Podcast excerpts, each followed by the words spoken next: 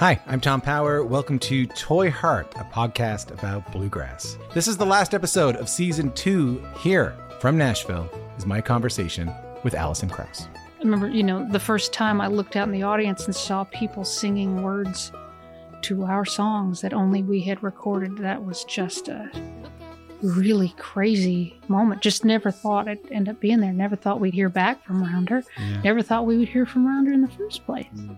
If this is your first time listening, you can hear full interviews with Jerry Douglas, Alison Brown, Bela Fleck, Larry Sparks, Jody Stecher, and so many more wherever you get your podcast. Thank you so much for listening. Later on.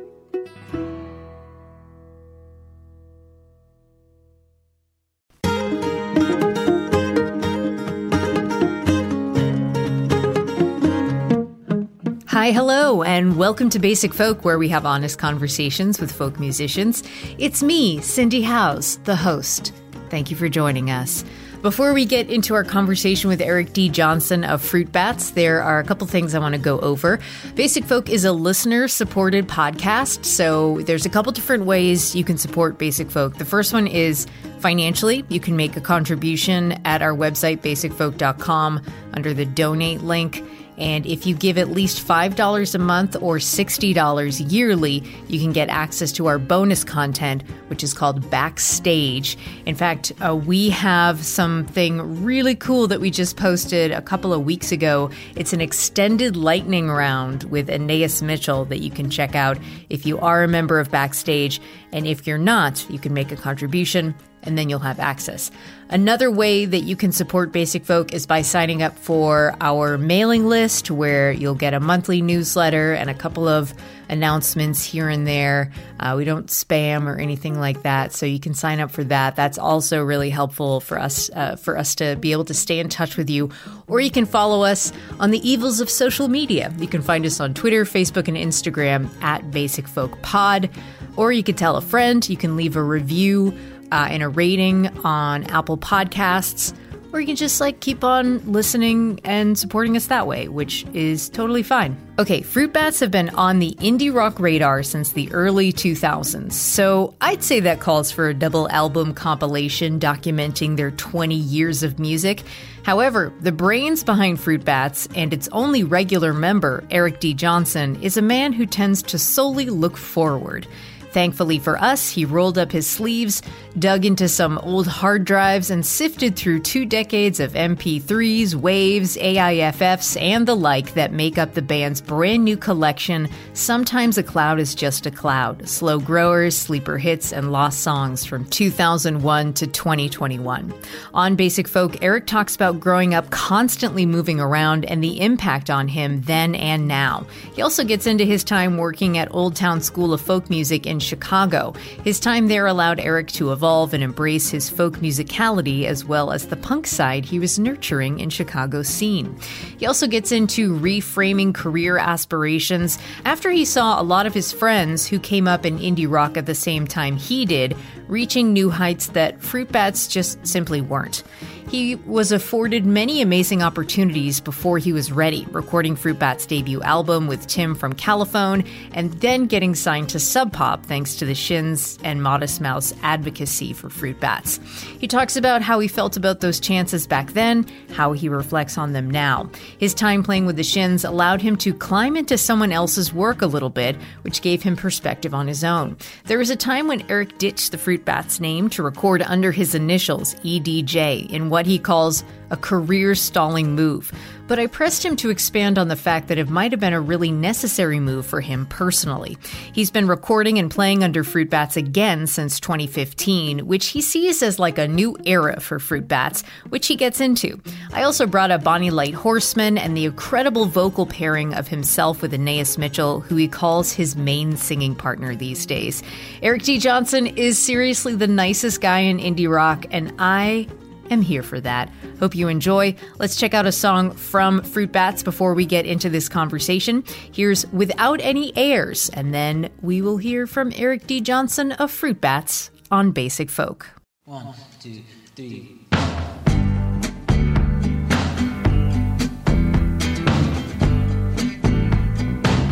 I really wish I had some vision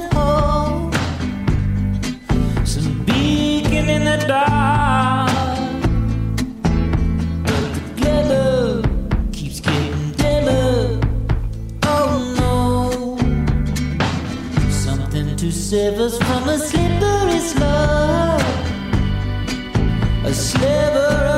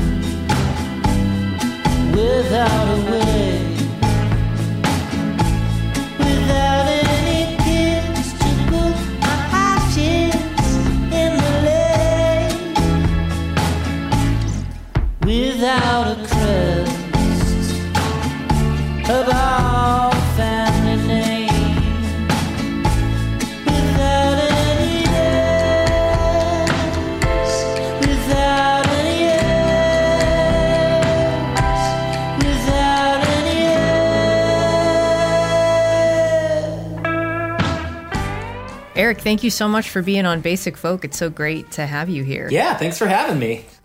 So you grew up moving around the Midwest in the suburbs of Chicago a lot, like about 13 times, I think, before you turned 18. And you've spoken about like your weird sense of nostalgia as a kid because of that. So as an adult, what has been your sense of nostalgia like now? Um, or like how else do you see moving around that many times impacting you still? That's a good question. That's a very that's almost like a that's like a extra heavy question right now too because everything is just like remember 2019 a hundred years ago um, like it all sort of feels like that so i don't even know how to answer that right at this moment um, but i think like what yeah i mean what you're asking like i, I had a pretty nomadic uh, childhood pretty like nomadic adulthood honestly like the longest place I ever lived, which I don't even live there anymore, was Portland, Oregon. Um, which I uh, sort of came to that realization recently when people are like, uh, "Where are you from?" I'm like, "I mean, I grew up in the Chicago area, so that's sort of it." But I'm, I might be from Portland actually, um, because I, I logged in the most hours there. But um, How long? uh, eight years, or actually ten years, really. So eight, but eight years and one. It was the the house I lived the longest in in my life was in Portland, Oregon, like by far, actually. So yeah, That's got to be so weird. I've been thinking about that as like I haven't been no I didn't have a nomadic childhood, but like since college, it's like every year or 2 years like moving from place to place to place. So it must be like so wild for you to like have stayed in one place for a really long time. yeah, it's clearly like, and you know, I've moved around a lot as an adult. I don't didn't really have to, but that that's been more of like a choice. I I, I don't dislike it. Um, I sort of I like that perspective shift, but like you were asking, it's like the uh, it, sort of forces you into nostalgia because um you're like oh remember five years ago when I was inside you're you're not like yeah like when when you move 13 times when you're a kid everything is like in the rear view you know my wife lived in the same house her whole life so like every every re- you know her whole childhood um so all her references are like she they, it was just like that house you know but I'm always like, Yeah. I could tell you what was going on in 1983 because I know what house I lived You have in. a So- timestamp. yeah, Yeah. there's a timestamp. Yeah. So when you were growing up, like where was music in your life? Like what were your family's like listening habits? Did anyone play music? Um, who was like bringing you like the good stuff to listen to? My family, um, they all enjoyed music. Like my mom was a really good singer. They they listened to like top. We, we had like the radio on in the family. You know, like it wasn't. They weren't listening to like skiffle records or something. They were they like for pretty much my whole childhood, like just the major radio stations playing the um the radio hits. I think that probably had like a pretty profound effect on me. Like 1980s top 40 radio. Um, In Chicago? uh, in yeah, or Chicago or Detroit or wherever we were living at the time. Um, so in Chicago, it was. I wonder if you have Yeah. like sorry, I wonder if you have like um you know, you'd like moved around to like different houses, but you were like listening to the same like Chicago Heritage Rock station as a kid? Yeah, it was like uh, certainly like we were in Chicago from like we moved to Chicago when I was in like uh, fourth or fifth grade. So, um, which is that's like a heavy time for listening to. Um, Sure. you're really like starting to make your own decisions about like what you like and um so yeah it was the, the radio station in chicago around that time was called z95 that was like the the top 40 radio station so i was listening to that and then like a sort of a realization i had is like um i was like uh, there was like a specific era of classic rock radio that became really big in the early 90s which i, I always thought that i that was like unique to me. Um, but when I've talked to more people who are like exactly my age, they were like, "Yeah, of course." Like that's a, it was sort of like um, post metal, post like hair metal, pre like Nirvana. There was like this little two year stretch where it was like everybody was listening to like Pink Floyd and like Creedence. They were listening to like music from the late '60s and early '70s. Um, so that that sort of like had this really big effect on me at a, around age 14 you know like the led zeppelin box set came out on cassette and i was like Right. blew my mind i got like the grateful dead like it was like the the era of greatest hits you know um they were doing all these like packaged retrospectives and stuff and so i heard that and then it was like then i started to play music and then it was like you know in by by 1995 i liked indie rock because that was like uh I was like starting to play music, and I was like, I'm, I can't play like Pink Floyd. Um, I can't like rip a guitar solo. Like I, I was not really a punk, um, so it was like bands like Pavement and and things like that. So the, the, the realization I had recently is that like we think of these like uh, your childhood listening as like um, these long epic stretches, but they're not. They're like these tiny little phases that you go to, and they're all kind of sewn together. But um, the miraculous realization I had was like in 1989, I was probably listening to like Poison. And in 1980, 1995, I was probably listening to like uh, Pavement. And that's only six years, you know. Uh, and those, Yeah. those are two wildly different uh, things to be listening to. So, um, yeah, that was like, but it was just like that that that like stretch between when you're like um like 12 and 20 is uh it's like amazing. So it like makes you who you are from a musical perspective. So you were on um, Joe Pug's podcast, Working Songwriter, and um, great conversation. You said uh, it wasn't really a surprise that you wanted to be a performer. You said I was a weird little show kid, a real ham in the family, making up songs, writing short stories. Um, what memories do you have of that time, and how did it feel to perform as a kid versus to perform as an adult?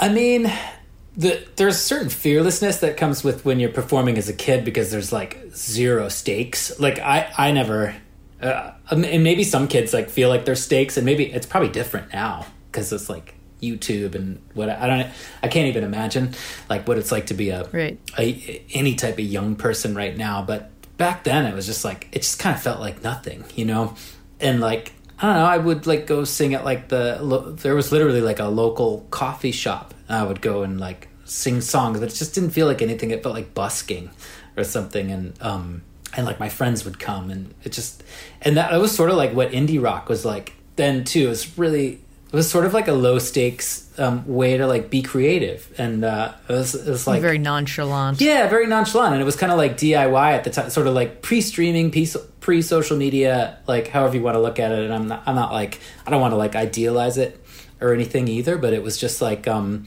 your hopes and dreams were just like, oh, I want to just like play at like a club on like a Tuesday night, or and maybe, oh, maybe I would like even go on tour and do it. But it was like, it was a really small circuit. Still, it was still still very like um pretty like punk rock, you know.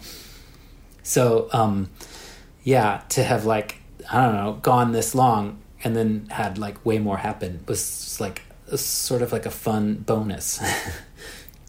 Totally. Uh, you were also talking to Joe about the. This is very interesting to hear your perspective about the Scando Midwestern vibe that you have, where you like don't want to be too showy and always want to be low key, but clearly there's like always been this drive to perform. So, how have those two sides lived alongside each other for you? Um, I think it's just like tiny, tiny learning experiences um, along the way, and then just little tastes of things too, where you're like, oh, that kind of felt nice, you know, to have. Um, I, I definitely sort of what I was telling Joe in that podcast. I kind of came from a family where uh, there wasn't like a total premium put on um, like performing. I felt like it was like sort of embarrassing, you know, to do it. Um, like it was like a silly thing to do, and and unrealistic. So um, I think I had to just get over that at some point. But Like career wise, unrealistic. very much so. Yeah, it was like not. I I did not sort of grow up with that being like an option necessarily. Like um, the sort of possibility of that was like as out of touch as, as like being like I don't know going to the moon or something. It was just like that was not. And I, I I was not discouraged or anything either. So I don't. It's not, it wasn't to say it wasn't like my parents were like the the like mean dad from Dead Poet Society or something who was like, "You're gonna become a lawyer." So like no one was saying that to me. So I'm not. I'm not. It's not some sob story, but it just wasn't like. um It just wasn't like on my radar or like a, a possibility. So um so again, like I guess low stakes is like the way I thought of it. It was just sort of Yeah. like a like a fun thing to do. But you would do these things and then you play shows with like bands that were on tour and and then you'd maybe go on tour yourself and you just kind of like see how things worked um and be like oh this, this is actually like a thing that you can actually do but you have to you have to sort of like uh, pull the curtain back you know in order to to figure that out so i just did So when you moved to Chicago, you became involved with the local music scene there. You got a job at the Old Town School of Folk Music. You taught classes and worked as a house manager for concerts. Like you were like the sound guy there. I was not the sound guy. I was like the the like hospitality guy. I would like you know The clipboard guy. Yeah, I was the kind of the clipboard guy, and occasionally I would be like the host too. Like I would like announce the bands and stuff. So Did you like hosting? yeah, yeah, I enjoyed it. It was like just a, a way to get up on stage. Um, Nice. I mean, it was like you're up on stage for like one minute, and you'd be like, "Ladies and gentlemen, Richard Thompson," or something. But yeah.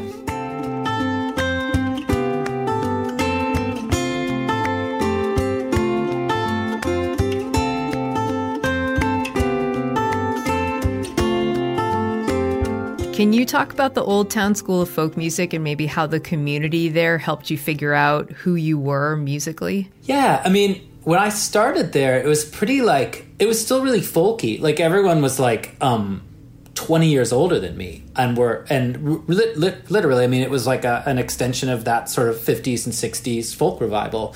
Um it was sort of like Chicago's version of like the Greenwich Village scene, very like Peter Paul and Mary, New Christy Minstrels kind of kind of stuff. So I, I was like super removed from that. I was like not, I was clearly not in that scene, but I was interested in traditional music too. In some ways, I, I was sort of more interested in in how I could like um, learn about traditional music and then like make it weird, you know, or subvert it in some way. But like I, I liked having that sort of base for it, and then that place was so cool because if you got a job there, you could sort of like um, you could make a life out of it and they were very like it was sort of like having a family that the for the first time that was like you got to see a bit of the world of possibility but um, it was mostly pretty like you know the teachers and things were older but the, the actually the other teacher who was close to my age at the time who who obviously everybody knows now it was andrew bird. So it was it was Right, right. um so and th- there was like a a few people. There was like a little bit of a younger crew but like um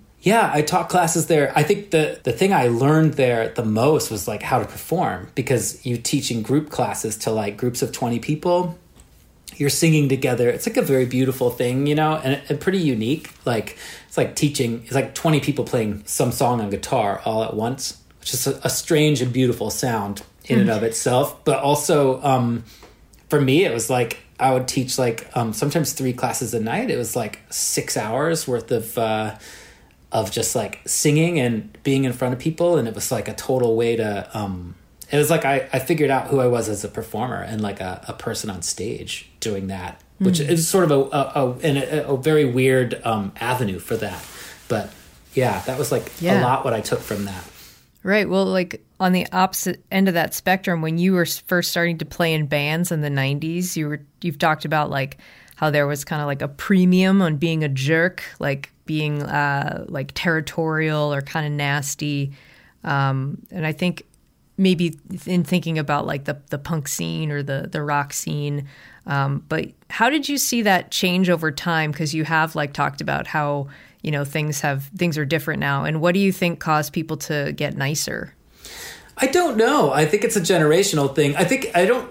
If if anything, it wasn't like that. People got nicer. I think at least the people that were around me or that I like chose to be around was like the nicest possible people. So I'm not. I, I wouldn't say like Maybe you self-selected. I self-selected, but um, yeah, I think it was it was like it was straight up just the lineage from punk rock. I mean, it was like if you think about like what even what the venues were like still in the late 90s and early 2000s, the whole reason why like rock venues were crappy was because in the 1970s, punk rock was a controversial, weird thing, and the only clubs that you could book them in were the worst dive bars, you know, that were sort of like unregulated and weird. And then that became the look and feel of punk rock, and that just carried over to indie rock. And I was making this like gentle songwriter version of that, but those those were just still the venues at the time. That that those were like still the worlds. Um, we would even like play venues and like you know, in those really early days, and it would, there would be like a punk band on the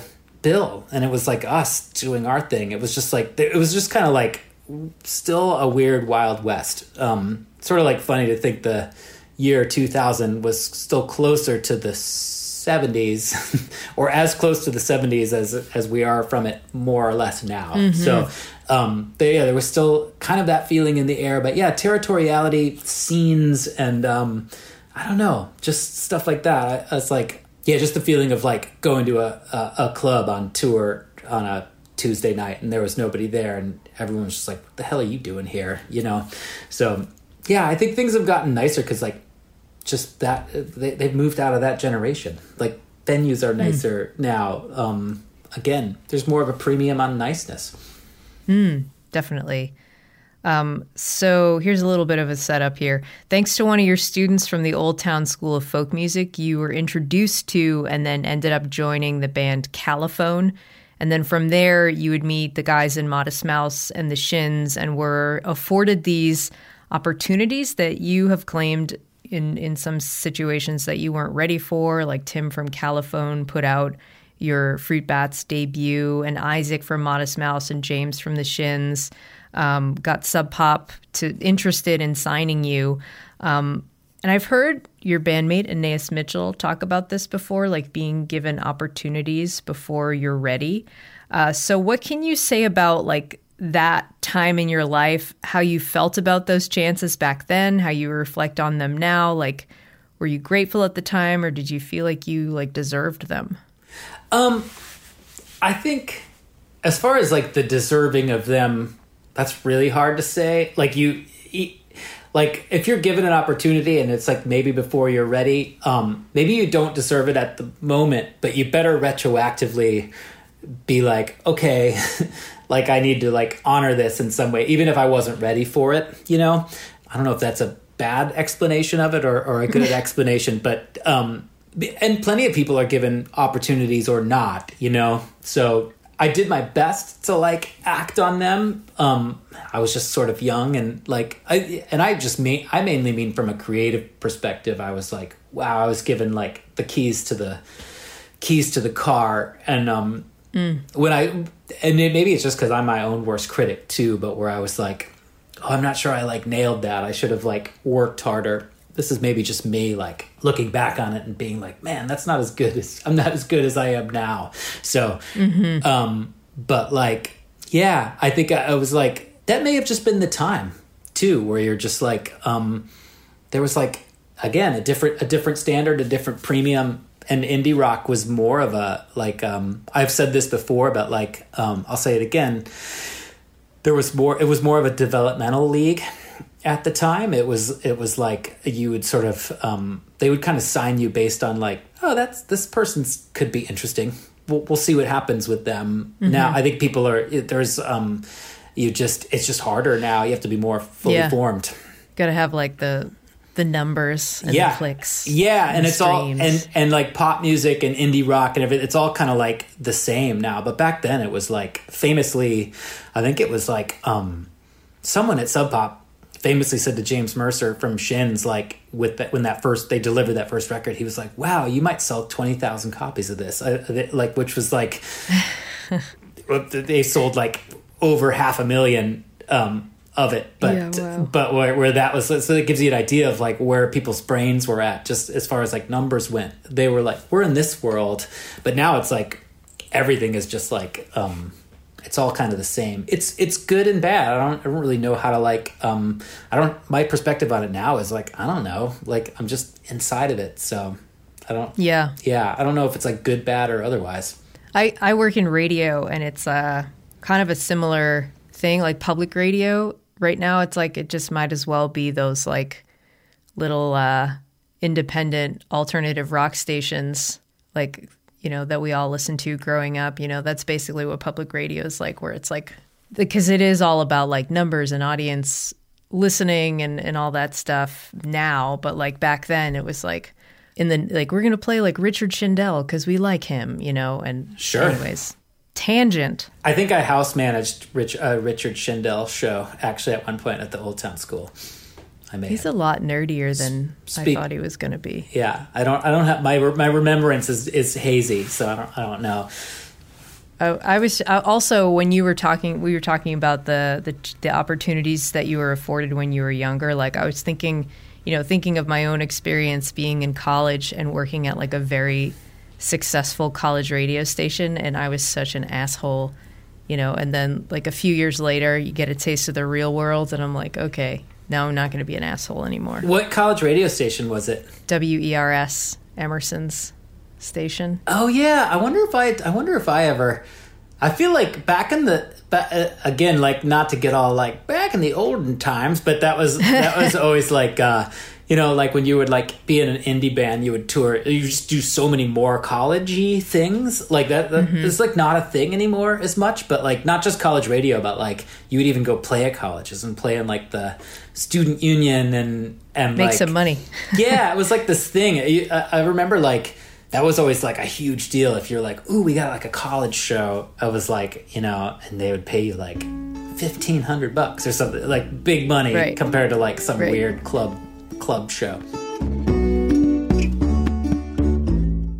It's funny the um, the station that I worked for. It's like so different now, but when I was in college, it had all these like block programming shows. So um, the show that that I was on for like all four years is called was called the Coffee House, and it was a folk show, much like the artists that would come through at Old Town School of Folk Music. Um, we would play those similar artists, but then when I was in school, like Bright Eyes and Saddle Creek and all of uh, and, the, and Sub Pop and like all of those like indie acts started like coming up, and I was getting like pressure from like the student management to like play Bright Eyes and play Rilo Kiley like alongside Richard Shindell and Richard Thompson and stuff. But um, then I got into it. You know, I just didn't know you know that world. Um, but we definitely played Fruit Bats on uh, on the Coffee House alongside you know like Bill Monroe or something weird like that. Um, so it was a cool time. But um, your song "When You Love Somebody" is definitely a song we played on uh, the Coffee House uh, from 2003. So that song. Um, I heard you talk about it. You, it's like a filler song that you you said. I wrote it in the time it takes to sing it, but it took off in a way that kind of sets you up mentally for like a big breakthrough with with Fruit Bats with the band. But it didn't take off in the way that you thought it would.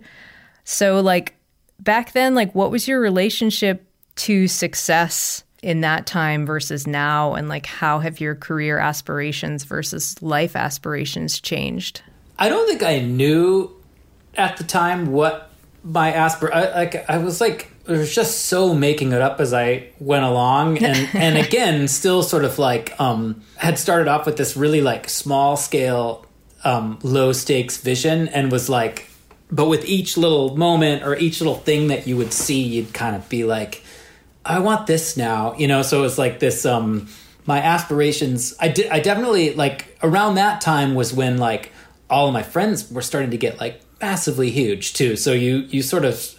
I did start to have sort of bigger visions because it was like I saw what was happening to like people who we had been, you know, on tour together, playing to nobody, and then they were starting to like fill these giant venues and stuff. So it was like, um, yeah, it was. Uh, but I think my relationship to it was still like I was still working within the bounds of like what I knew how to do, you know. So it was. I I, I did not ever i think for better and maybe worse i didn't have like some kind of cynical view of like going in and being like i gotta like crank out some hits. I always was like i was like i'm making relatively catchy four minute songs so it wasn't uh, there, there was nothing to like sell out to or not you know? Like i was just like i'm gonna do what i do and it's gonna hit or not. Um, and i had seen the same things like with my friends bands where it was like i don't know there was no like cynical um, it was like pre-streaming and stuff and like even pre like syncs you weren't like "Oh, i need to write this so that we're gonna get like put on some tv show or we're gonna get like a million streams. But then they just started to get big because there was a there was just like um there became a taste for that. So i was like i remember I think at the time when I think back on it, I'm like, oh, I had, I didn't have any aspirations. But when I actually think about it, I think I did. I, I think I was like, I think I was pretty disappointed, you know, that I, Yeah.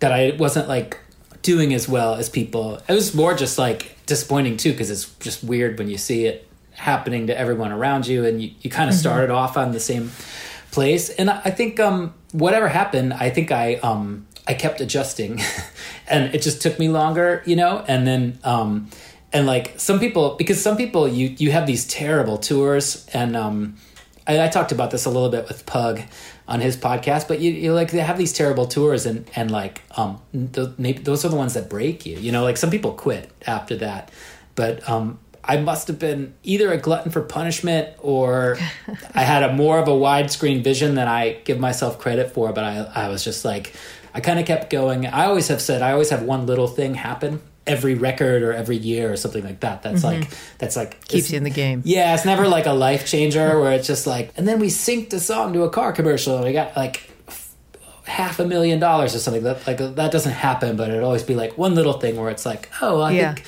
okay, that's that. I, I think I can. I'm going to be able to do another one of these, and it seems to be working. So yeah, it's a very like sort of uh, slow climb, but it, always seems to move forward every year, not not by like miles, but by like feet. So yeah. Have you you haven't seen that Disney movie Encanto? It just came out. No, I have not yet. It's uh like you talking about seeing all your friends like rise up and um, you kind of getting left behind and feeling a little disappointed. The the lead character in Encanto, you may relate to her struggles because right, everybody in her family has a magical power and she doesn't have one. I'm gonna I'm gonna have to watch that. I'll watch that with like my nephews or something. That'd be a good. Yeah. That'd be a good one. It's it's a good one. I think uh, you know, not not my favorite of the recent Disney output, but I thought it was pretty good. Generation deals with generational trauma and uh, also, you know, being left behind with the rest of your family is doing something else. Anyways, check it out. So when you played with the Shins, uh, 2006 to like around 2011, you said this is a great quote about that. You said if you have the ability to play in someone else's band and you're a singer songwriter and you can do it, there's a lot of good reasons to do it. It gives you perspective on other people.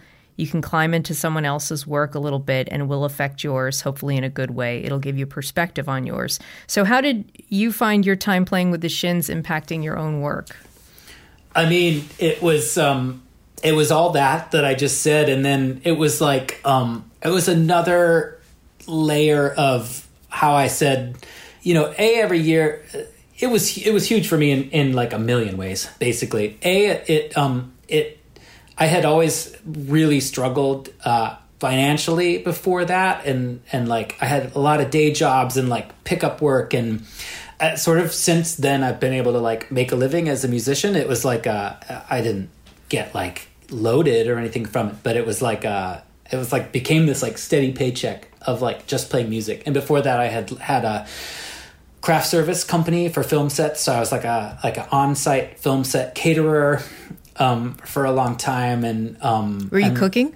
yeah. Um, and so I had like done that for like between the Old Town School and the Shins. That was like my day job, which was like it was a good day job and everything too. And at, at, like at one point, um, one of the producers who I worked for was like, "You need to stop doing this. You're really good at this. You need to stop doing this music stuff, like." Um, because like you're gonna like You're a really good of- caterer. yeah you're gonna have like a lot of success in this world and like like this music thing is like a because i was having to like turn down jobs and stuff to go on tour and it was like a whole thing but um you know it was like i actually kind of liked that work but it was like 14 hour days and like i would always come home like smelling like eggs and it was like it was really hard work um Yeah. and it was but it was also still freelance too which was great but also the hard work that came with that too where you had to like you had to work really hard to like keep it sustaining so um after shins i was like i don't have to do that anymore um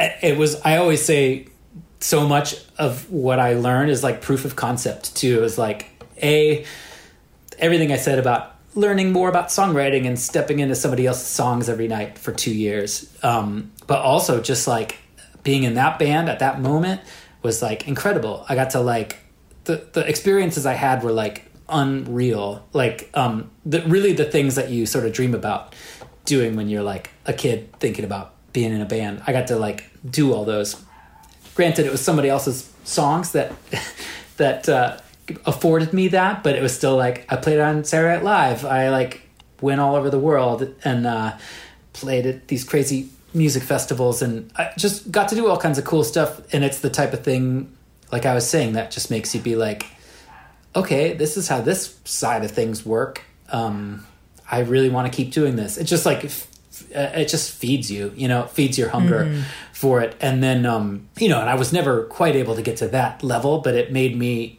i sort of like when my tenure with them was done and i was starting to get back into making fruit bats records i was like let's like it was sort of the aforementioned thing of like um let me let me like dig more into these songs. Like i want i want this to like hit harder i just remember the the sound of going out on stage with the shins like the sound of that audience i was like i'd like to figure out a way to hear that sound a little bit more you know like the the um the sound of uh of people who are just like over the moon that you're there, you know, instead of the Right. uh, the like um, Wednesday night uh, indie rock club forty people, Right. um, which is I appreciate those forty people too. I'm not I don't want to punish them for being there, but it was just like um, You just want you just want them to bring ten friends, Yeah, or maybe a hundred friends. Yeah, and that's kind of eventually what happened too. So, um, and like once again, another pulling back of the curtain, um, and being like, oh, here's this other world over here, um, to sort of see how things work, and and where you're just like, you know, this was that at that point I was, um, you know, six years into like sort of a music career in earnest, which which seemed like at the time like forever. You know, I was like, oh my god, I'm a grizzled old veteran Right. um, but um you know now of course i realize i wasn't i was still like but yeah it was just it was just a great learning experience on every level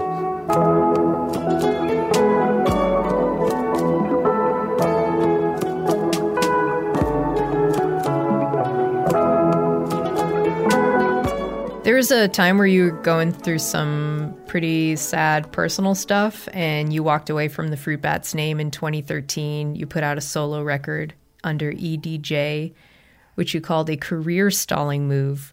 But it seems like for personal reasons, you kind of like needed the reset and you talked about it. You talk about it now as being like a dumb move.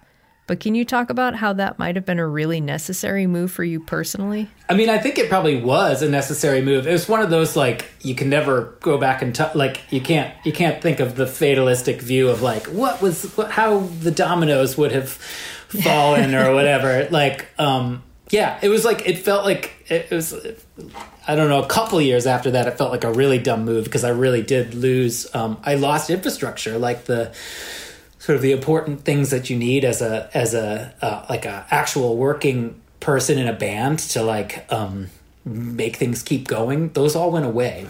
Um, I was completely went back to being like the most DIY punk rock person and this was like after having been in the shins and like so it was it felt um i did feel like there was even at the time it really sucked but in my brighter moments i did tr- I was um, I kept trying to think of it as a liberating reset to where where I was like, yeah, like I I think You watch I, your you watch your bank account go down. You're like, I feel so liberated. the bank account was was gone like yeah um it was gone i luckily was in a good like cheap rental situation at the time and um and i will say if you put out a lot of music um you really get paid pennies to put out music but if you if you put out enough of it the, you, the you at least are the, the pennies begin to pile up. So you know it was like i was still really like scraping by but i did not have to go back to to doing my craft service catering job and that was like you know.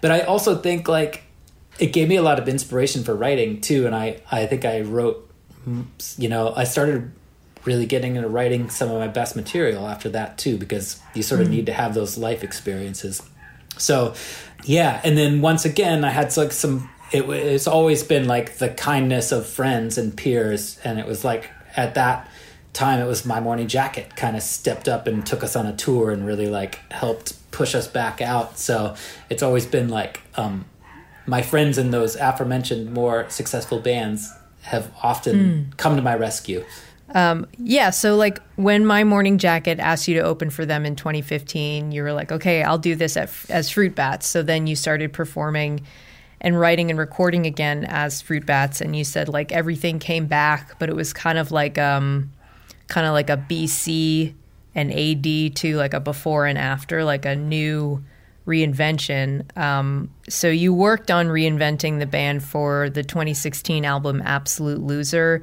by unpacking some trauma and creating like a more balanced sound for the band. So how did this whole experience help you realize the power and also the limitations of reinvention? Like reinvent yourself, but like not to the point where you're unrecognizable and ruin your career, maybe. Yeah, I mean, like a like a serious reinvention. I, I don't know. Like, uh, plenty of people can can pull that off with perfect precision, and it's fine. It, sort of depends on who you are. There's obviously plenty of artists that have done the uh, like really. I just think music fans and audiences are really smart. like uh, as the whole, like they just because music is very elemental and kind of simple, and and like I think whatever you do, if you're doing it with with honesty, um, I think people just feel that. So if you do, if you did a, a deeply cynical reinvention where you're like, I only make make electronic music now, which is not to say anything bad against people who who start making electronic music, but if you're doing it because you're, or or especially anybody that does the kind of like sellout move of um, like just making some kind of like really um, cynical pop record or something like that. I don't I don't know. Like um, I just think audiences are always smart and um, they know what you're doing. Like um, that's just like like music is like um, it's always honest no matter what. Even if uh, uh, like even if you're doing it in like a really n- a non genuine way, um, there's an honesty in that too. I just think like Oh, interesting, people yeah. know. You know, I don't know. So yeah, pe- people know people like know what you're saying. Bonny Light Horseman, your band with Anaïs Mitchell and Josh Kaufman, first came together at the Eaux Claires Festival in 2018. And I know that you knew Josh before that, but um, can you talk about how you all first connected um, and how you keep that initial connection present in the band? Um, I think, well, Josh I had known a long time, and he's just kind of like, we're both like very social people, and we both run in a lot of worlds. So we had, we had like overlapped with each other like a million times over, and had become gotten to be like really good friends over the past like decade or so. Had ne- had like made music together, but never anything like seriously in earnest. Like he was always one of those people where I was like, I got to do something with that guy one of these days. And um and then Anaïs and I met the lamest way possible, which is on Twitter. Um which like she um she gave me like a Twitter shout out like at one point. It's like where they're like, I like this band or whatever, you know, and they like tag you and then I was like I had kind of just become familiar with her and was becoming a fan. It was like one of those sweet I don't know, one of the, actually the nice things about social media is just the like uh you could kind of like throw a cast a line out to a stranger and be like, "Hey, I li- I like what you do and and I do things too, and it, it was sort of like that. Um, and that concurrently was like was discovering that she was working on something with Josh. She and I also incidentally share the same booking agent, Fruit Bats and Anaïs Mitchell do the mm-hmm. who books the shows. So there was like some a little bit of just that like some strands of connectivity there. Yeah, it's like told this story before, so I won't go too into it, but like kind of caught wind that they were doing something and was like that sounds fun and it's it's Yeah, it sort of like in. yeah it sort of like fit in with like um some ideas of like what i maybe wanted to be doing around that time. Where i was like oh, i sort of want to like reconnect to some like folkier stuff. Um i want to do something a little more collaborative and yeah it was just cool. This is like cool starting a new band. I hadn't like started a band since like 1997 or something so yeah it was like it was just such a cool weird feeling. It sort of made us feel like kids or something again um in that like or like teenagers or something. We also just um really get along well still. And like just like we dig each other. I think we all have like differences and sames that are complementary and like um we're like we're you know i don't know four years into the band now too which is, is actually kind of crazy. And it, it sort of still feels like a very honeymoonish uh period or something so yeah like we're, we're like um fans of each other so That's cool. yeah The pairing of Anaïs's voice and your voice together, it's like so brilliant. I like was wondering if you could tell me how you feel about the way your two voices sound together because I can't really think of like think of words that just like are worthy of the description. Yeah, I don't. I I think the thing that's cool about it is, uh, is well, a yes, I love it, and she's like, you know, my. At this point now, like I've never really had a singing partner like that, like where like the she's like my most notable singing partner that I've ever had, and like um, I think if you would have like thought about our voices before Bonnet Horseman, you maybe wouldn't have like thought that they would go together somehow. They just do. Um, I think we're like we just respect each other a lot. Um, and like I think we have a both a sort of a different approach to singing too. So um, that like we kind of give each other space, but I also don't. I don't think there's like a real way to describe it either. It's just like uh, which I've I've often had a hard time with Bonny Light Horseman describing like what works about that band because it really was like we kind of just did it on the first day and we were like this is awesome like we we just really it was like pretty great from like the first minute so it's it's like a I don't know it's just something that works in a way that um is a little hard for me to describe I think but um yeah I think with like Anaïs and I are like different in our approaches and and um and thereby there's like a there's something complimentary about it, whatever that is. I would watch a reality TV show of Bonny Light Horseman making a record, going on tour, doing promo. Do you know since you do you know anyone in TV that you can make that happen? Yeah, I can, I can, I can talk to some people. Okay, Yeah. great. Yeah, Because you you are going to put something else out in the spring, I think is what I heard, in original songs.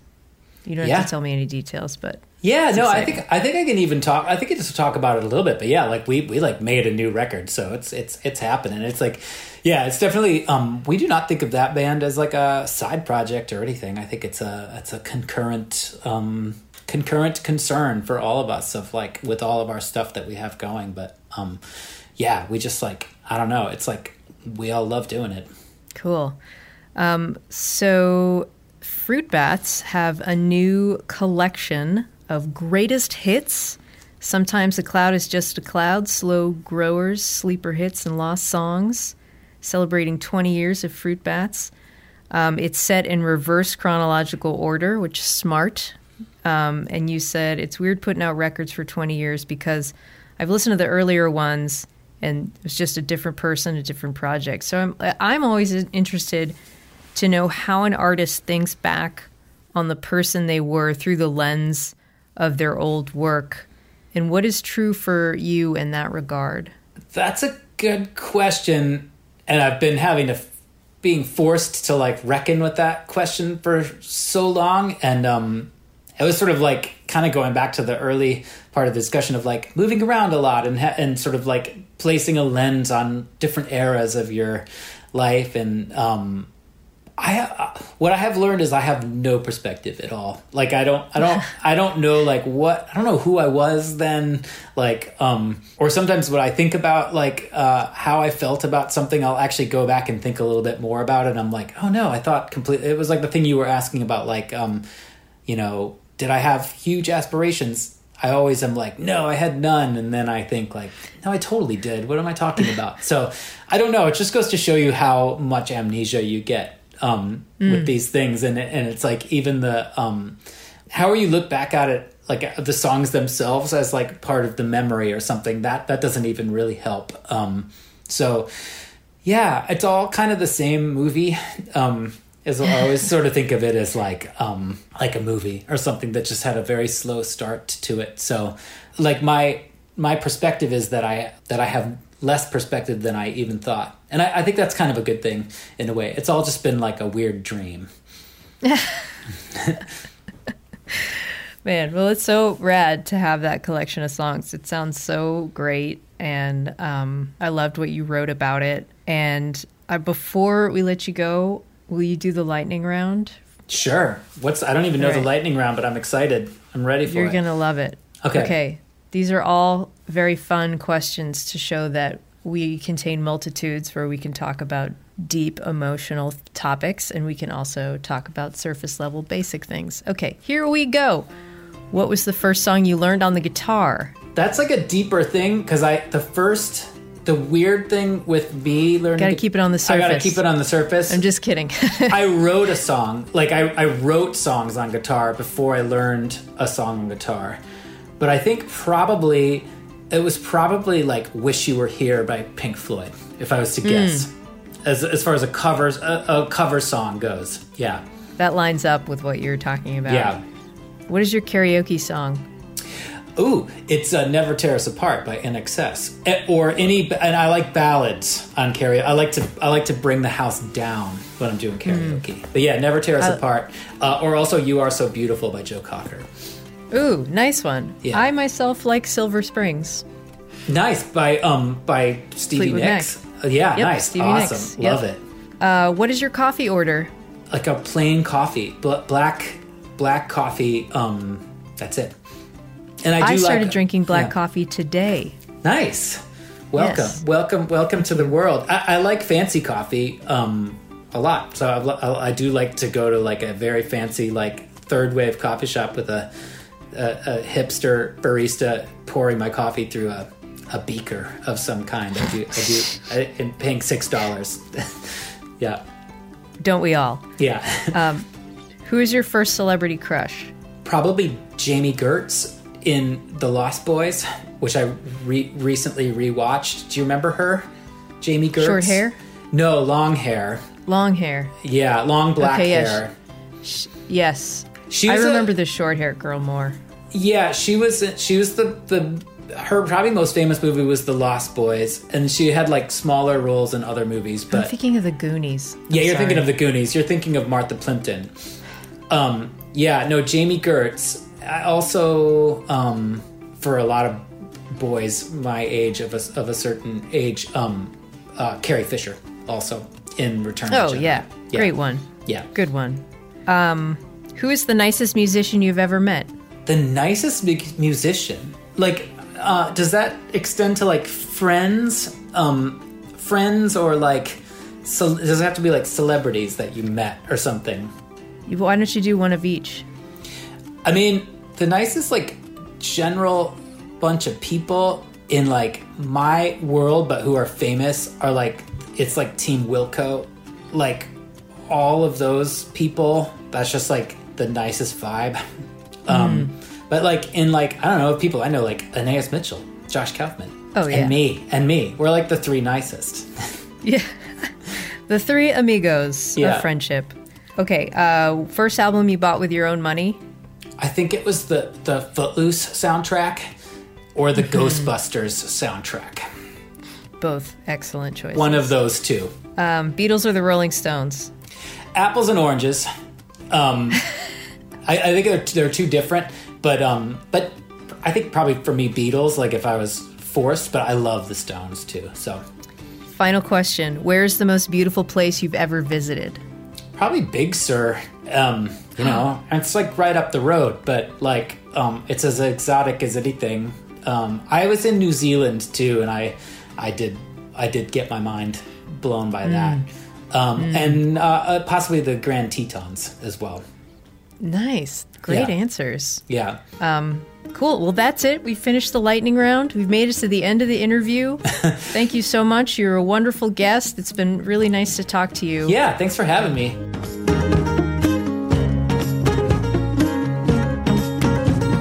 This episode of Basic Folk was produced by John Nungesser. Alex Stanton composes our music. You can make a contribution and support Basic Folk at our website, basicfolk.com. Leave a rating and review on Apple Podcasts. Tell a friend, tell your mom, tell your financial advisor, tell your veterinarian, tell your brother's best friend from high school. Seriously, it really helps. Thank you so much for listening, and we'll talk to you next time. Mm, bye.